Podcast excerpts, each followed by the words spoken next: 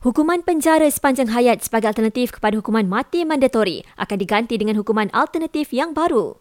Ujar Menteri Undang-Undang dan Reformasi Institusi, ia akan diganti dengan penjara bagi tempoh antara 30 hingga 40 tahun dan sebatan tidak kurang 12 kali. Jelas Datuk Seri Azalina Othman Said, perkara tersebut antara beberapa dasar baru yang dipersetujui dalam mesyuarat Jemaah Menteri baru-baru ini. Kementerian Dalam Negeri telah terima hampir 700 permohonan kewarganegaraan bagi anak dilahirkan di luar negara oleh ibu rakyat Malaysia.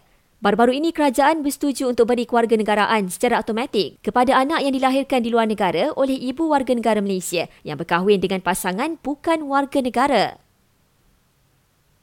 Kementerian Perdagangan Dalam Negeri dan Kos Hidup akan bekerjasama dengan dua lagi kementerian untuk laksanakan sistem pembayaran tol secara terbuka di lebuh raya seluruh negara. Ahli Parlimen Air Hitam, Datuk Seri Dr. Wika Siong telah buat laporan polis berhubung isu kontroversi membabitkan telur ayam import dari India. Tujuh lelaki diberi kaunseling oleh Jabatan Hal Ehwal Agama Islam Negeri Kelantan atas kesalahan aurat susulan memakai seluar pendek paras peha.